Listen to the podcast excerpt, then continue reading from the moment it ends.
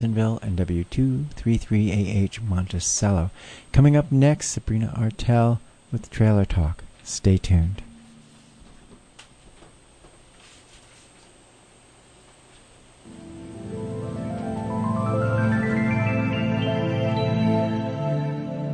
This is Anna Vitali Gallo. Do you need to recharge your mind and spirit for the week ahead? Tune in to Gift of Peace, Sundays, 7 to 9 p.m. on WJFF. Gift of Peace, your health spa for the mind.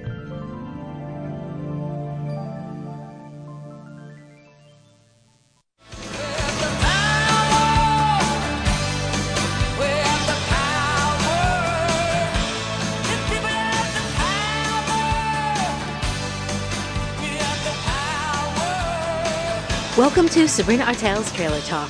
I'll bring you all kinds of stories from all kinds of people. Whether it's a live public conversation and we're speaking from the kitchen table of my 1965 Beeline travel trailer, from the studios or on the streets, please sit back and enjoy the conversation right here this time every week.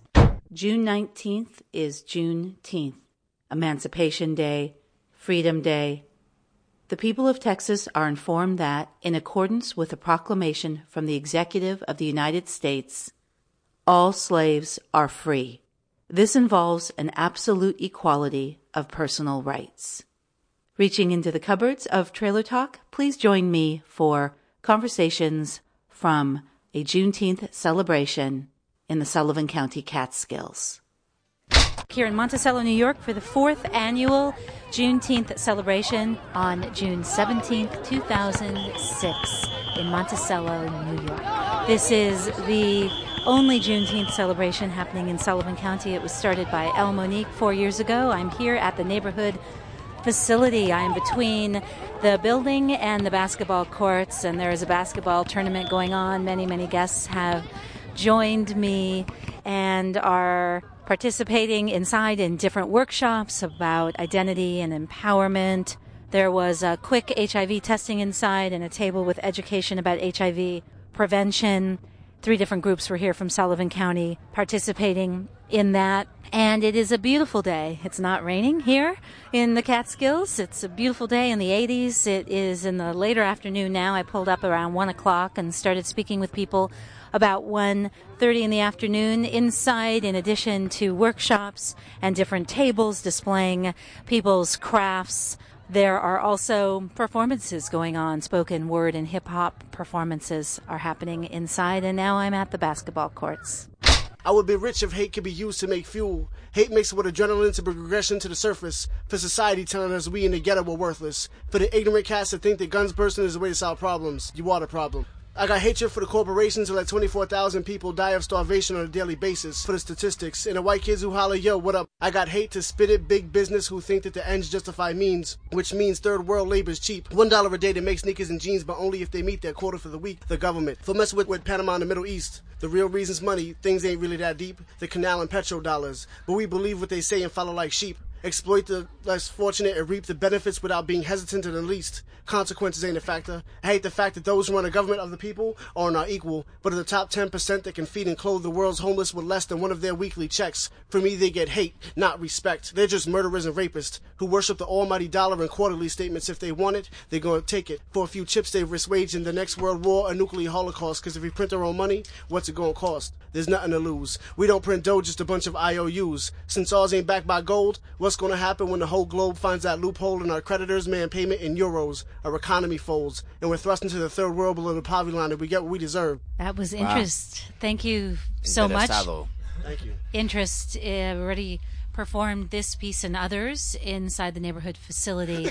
There's a whole series of spoken word artists who shared their work, and I guess coming up next will be more artists, including musicians yeah. as well, yeah. who are setting up in their thank you interest.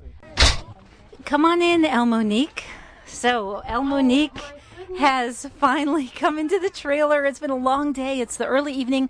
I've lost track of the time. Is it maybe six o'clock? I don't even know what time it is, but this is cool. I love this. This is like a little apartment on wheels. Um, imagine this in New York cool. City. Just park it on the road. Oh my God. I'm thinking we need to go somewhere. I like this a lot. I really do. Okay, let's go on a road trip. I, I agree. Just let me know when and where, and I will be there. So now, El Monique, you have produced, came up with the idea for and this. for those of you who have only heard Sabrina's voice and don't know how gorgeous she is, you would be there too. So yes, I'll be there for the road trip. Okay, back to business. Okay, El Monique. How did you come up with the idea to produce and sponsor this Juneteenth event for Sullivan County, which is now in its fourth year in Monticello, New York? One of my trite mottos is don't fuss about it, be about it. I moved to Sullivan County with my life and business partner almost six years ago. And when we arrived, we found it to be not just atmospherically chilly, but a little culturally frozen as well. So we decided that Juneteenth, being the oldest and grandest African American holiday and extremely underexposed, needed to be brought to Sullivan County. And we've been doing it ever since. El Monique, what is your relationship to Juneteenth? Did you grow up being aware of it and celebrating it? At what point in your life did you find out what it is and what the celebration is about? I believe I was a late teenager, and I'm not going to tell you how many years ago that was, but let's just say a while ago, when I discovered that every slave was not freed on January 1st, 1863. I up until that time, I was taught, told, and thought that everyone was freed via Lincoln's Emancipation Proclamation. It was only later when I learned it took a full two and a half years for the slaves of Galveston, Texas, who were the last group to learn that they were free. And they found out on June 19th, 1865. So the slave dialect coupled with the Texas Southern Twang. Uh, yes, yes. uh, June 19th became Juneteenth, and to those who know it well, it's also affectionately named Emancipation Day. Some people call it the Black Fourth of July. For me, it's an inclusive holiday that celebrates freedom and empowerment. What's been fascinating today is that some people like you learned of it when they were quite young and celebrated it, or at least they were aware of it. And many people in the trailer with me today just learned of it today or Really? through your flyer and we were quite surprised that they didn't know about it. I'm, I'm really happy about that. I'm really happy to hear that people are saying that today was the day that they learned of it because as a spoken word artist, my job is to edutain. And when I know that I'm reaching people in that manner, I, I'm pleased. I feel like I'm halfway there. So if anyone walks out of this space today having learned just one thing, then I, I'll just be eternally grateful for being given the opportunity to spread that message. And El Monique, you live in Monticello, and as you said, you and your life partner came here six years ago. Yes. And you were saying you were finding that maybe there was a certain cultural deficit, or there were just some things that you wanted to bring to your new Yes. home. What are some of the issues? And I'm asking you this too, as you are also a mother, you're a parent, that you faced in this county, and could you address some of these issues that many people today brought up in speaking with me. A lot of the the youth, the kids, the teenagers that came in the trailer really talked of that. And I'm wondering for yourself, because I know you work with the youth of the community, what some of these issues are, and how would you describe even dealing with them in this county? Would you say that there are divisions between groups of people or bet- from town to town or the eastern to the western side of the county? Like, what have you learned in your six years here? Well, one thing I've learned is that Sullivan County is much more accommodating than I thought the people of the area would be, and I'm very pleased about that.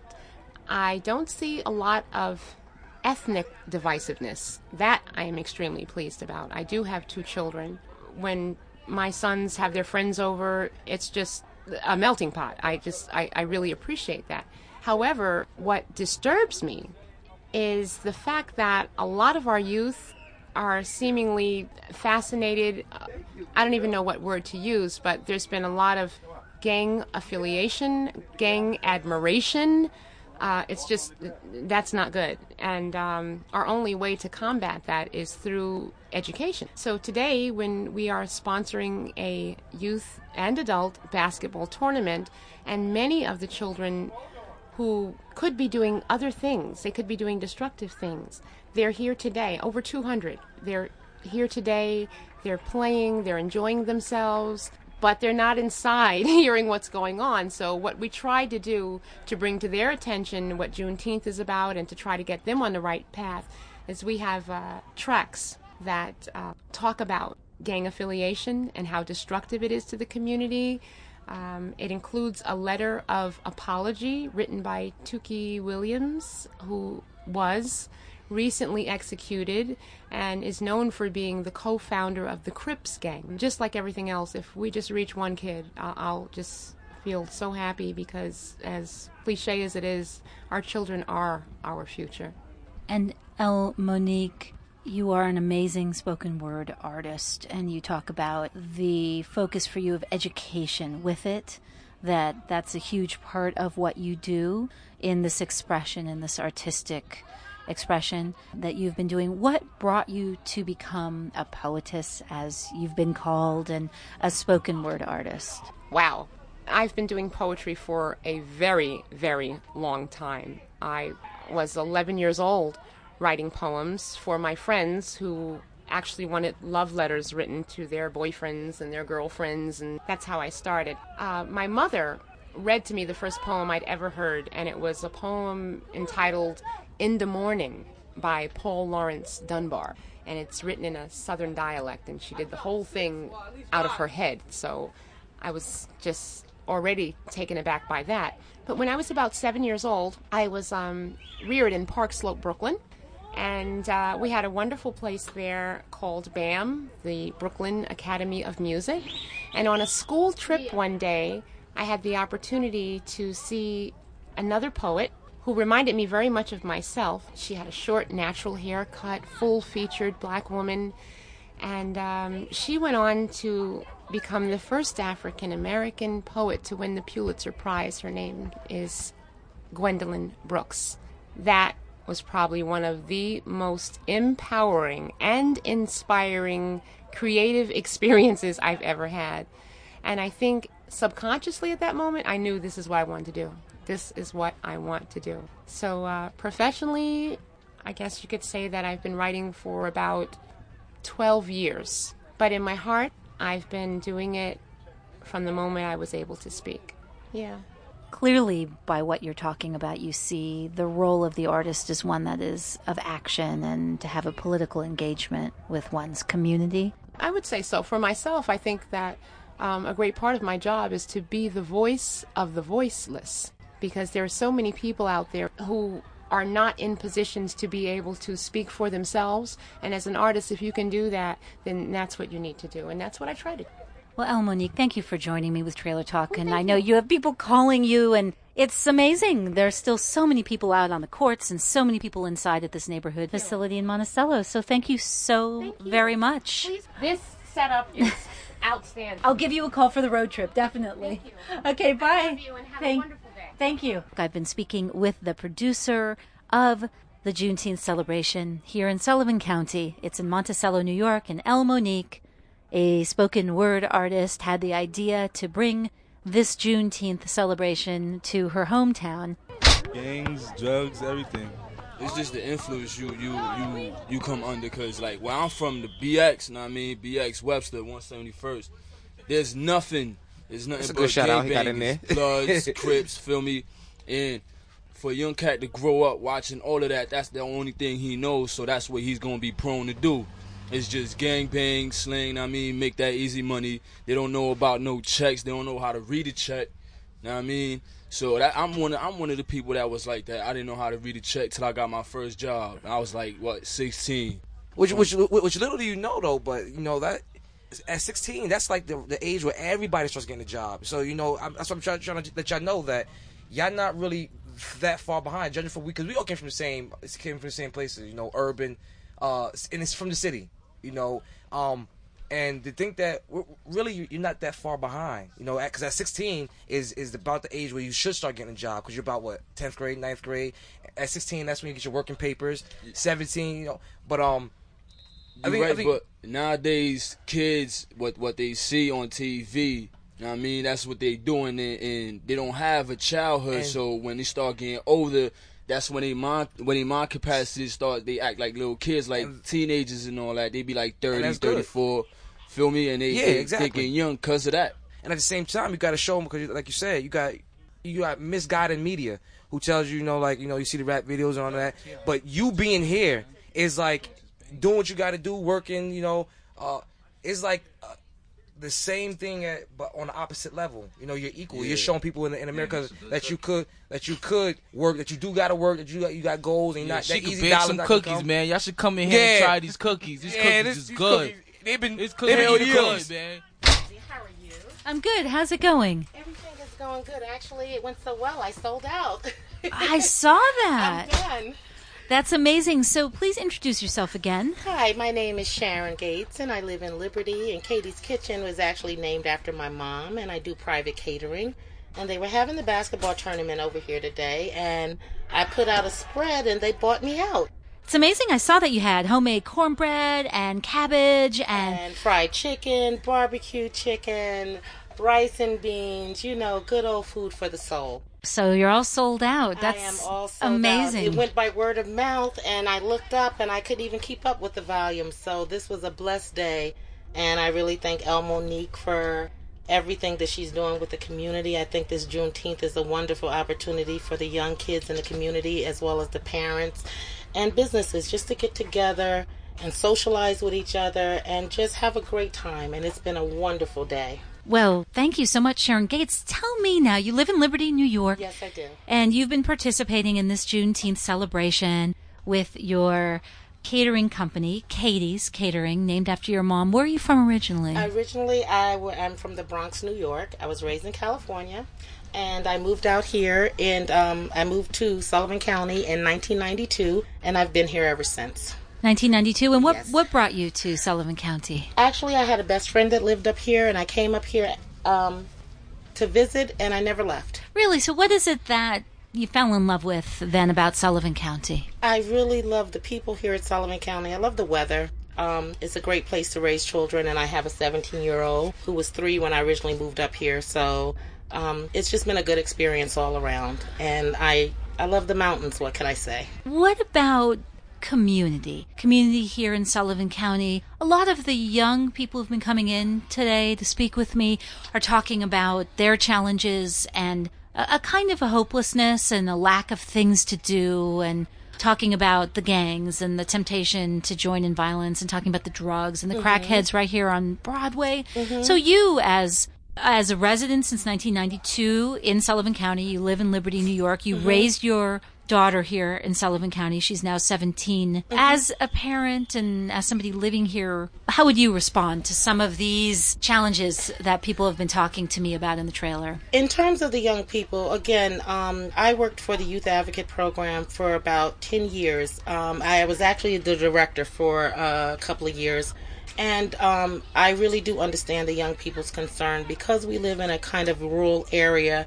There is a limited amount of activities that are available, but that doesn't mean that there are none. And one of the goals, and I know that the present director of the Youth um, Advocate Program, Sandy Oxford, who's doing a wonderful job, they do a lot of outreach in the community with the local businesses and so forth to provide different activities for the young people here. So there are things here, you have to search for them, but there are some things here, there are alternatives besides joining a gang and selling drugs. And in terms of crack, crack is all over. So it's not just about being on Broadway, it's in Liberty, it's in Neversink. it's all over. And I think our job as parents is to continue to be vigilant, continue to educate our kids, continue to speak with them, and um, know where our kids are and what they're doing and be involved in it. And some of the parents have to step up their game a little bit and go the extra mile. I know for myself, with my daughter, I put her in a variety of different things, and I know sometimes money is an option,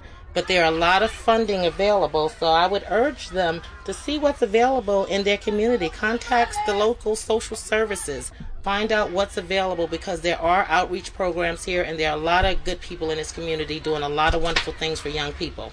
Well, thank you so much, Sharon Thank you. Gates, for sharing that and also your love of the mountains here and your commitment to the community in Sullivan County. Absolutely, because we have some wonderful people here, you know, and I'm glad that everyone has an opportunity to see that today.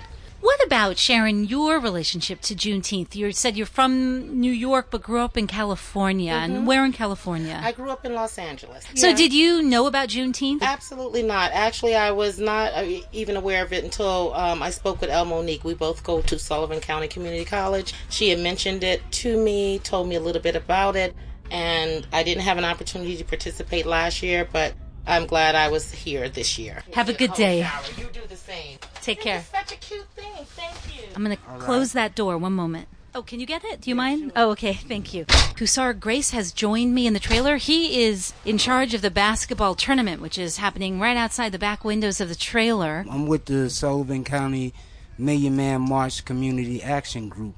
Could you even describe the community here in Sullivan County? Is there a strong sense of identity for the African American community in Sullivan County?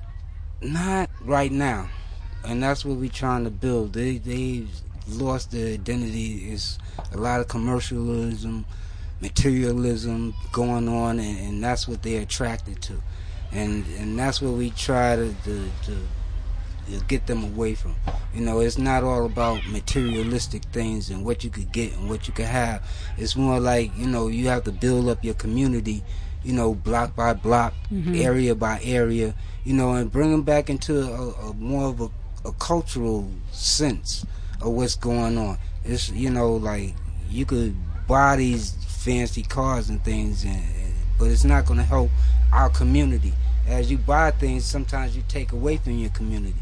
You know, you, you sometimes people move out of the community and weaken the community. You know, strong people that just sometimes they feel fed up that things in you know are, are not happening or they may not be happening quick enough. So they leave the community and they weaken the community instead of you know staying with the community and building up and helping mm-hmm. build different organizations, supporting different organizations. Who are some of your role models in the civil rights movement? Quite a few: Marcus Garvey, Malcolm X, Harriet Tubman, Sojourner Truth, uh, Jimmy. You know these people from the Stono Re- Rebellion. Uh, you know it, it's just on and on and on. Is Right. is, uh, Father Lawrence Lucas, uh, LeRoi Jones, Amiri Baraka. Used to be LeRoi Jones. Um, Kwame Ture used to be Stokely Carmichael, uh, Ashanta Shakur. I mean George Jackson. I mean, you could go on. Right. You know, like uh, Adam Clayton Powell. There's so many people that did so many things or, or written so many things about the the history of African Americans and, and what they could do to alleviate some of the, the struggle that they face but who's you know like sometimes people don't really pick up on it and, and they don't explore and they don't research Thank you so much, thank Hussar. you Emmett Bassett, welcome. Thank you for joining me, and we're all listening. You have some very important things, knowledge to share with us. So, being 20 years old, You ignored her advice. no, I began to think about it. Maybe volunteering wasn't a good idea. And I carried that with me throughout the Army. I remember when eventually I gave up on going in the Air Force, you know, because all of this hullabaloo about uh, democracy, it just never meant anything to me. It just meant nothing. It's almost like an insult if you tell me I'm going to fight for democracy. Where was I going to find democracy? You know? They said, well, they gave us uh, options again. Do you want to go back to Germany and be an ar- army of occupation?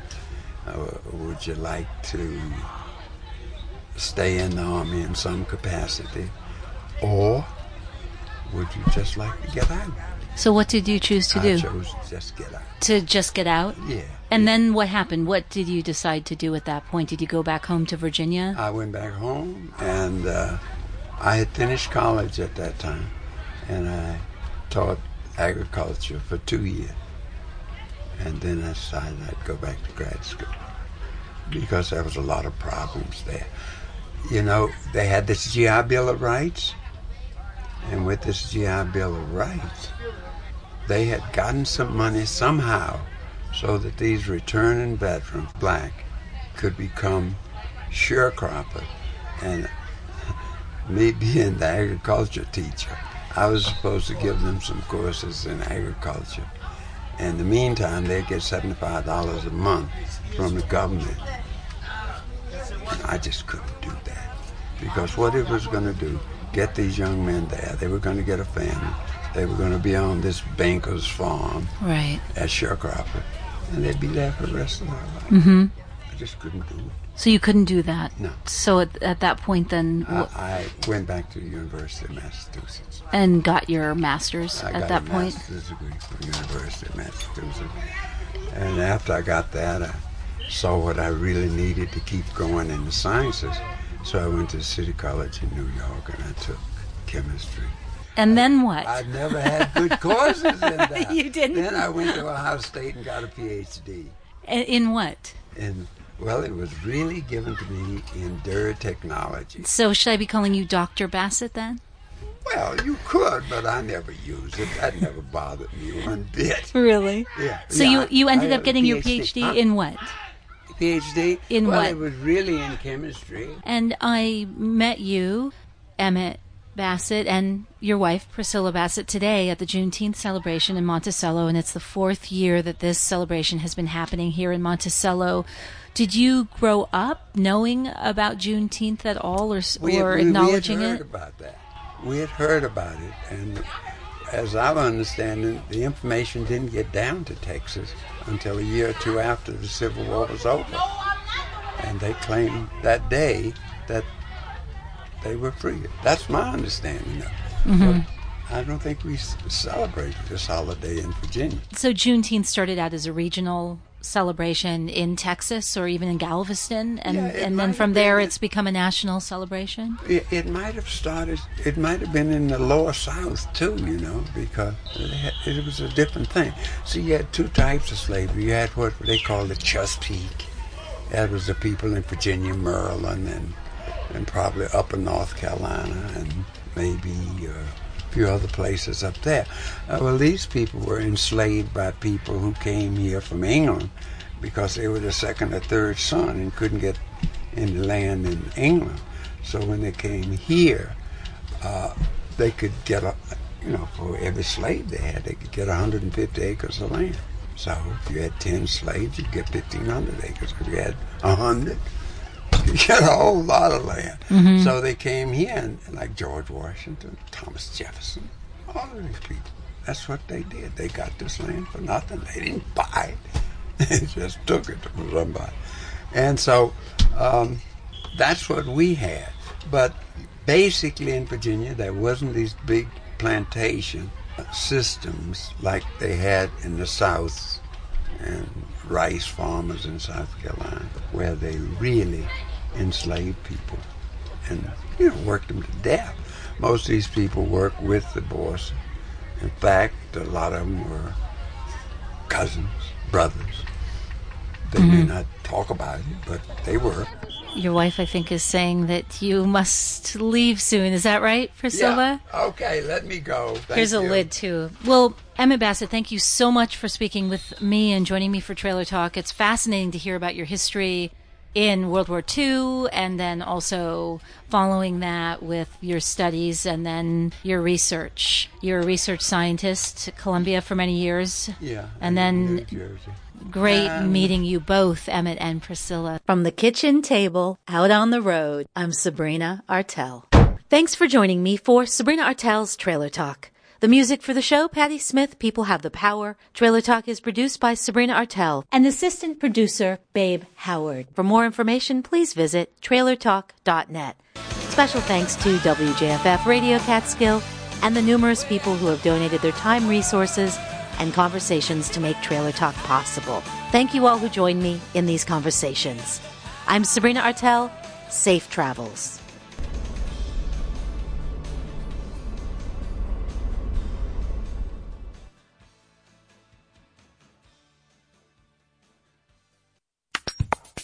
Good evening and welcome to WJFF's Making Waves. Making Waves is an hour long radio magazine program that airs every Monday night at 7 on WJFF. You'll hear segments brought to you by our volunteer team of audio producers. Join us every Monday night at 7 on WJFF's Making Waves, home of the Kingfisher Project.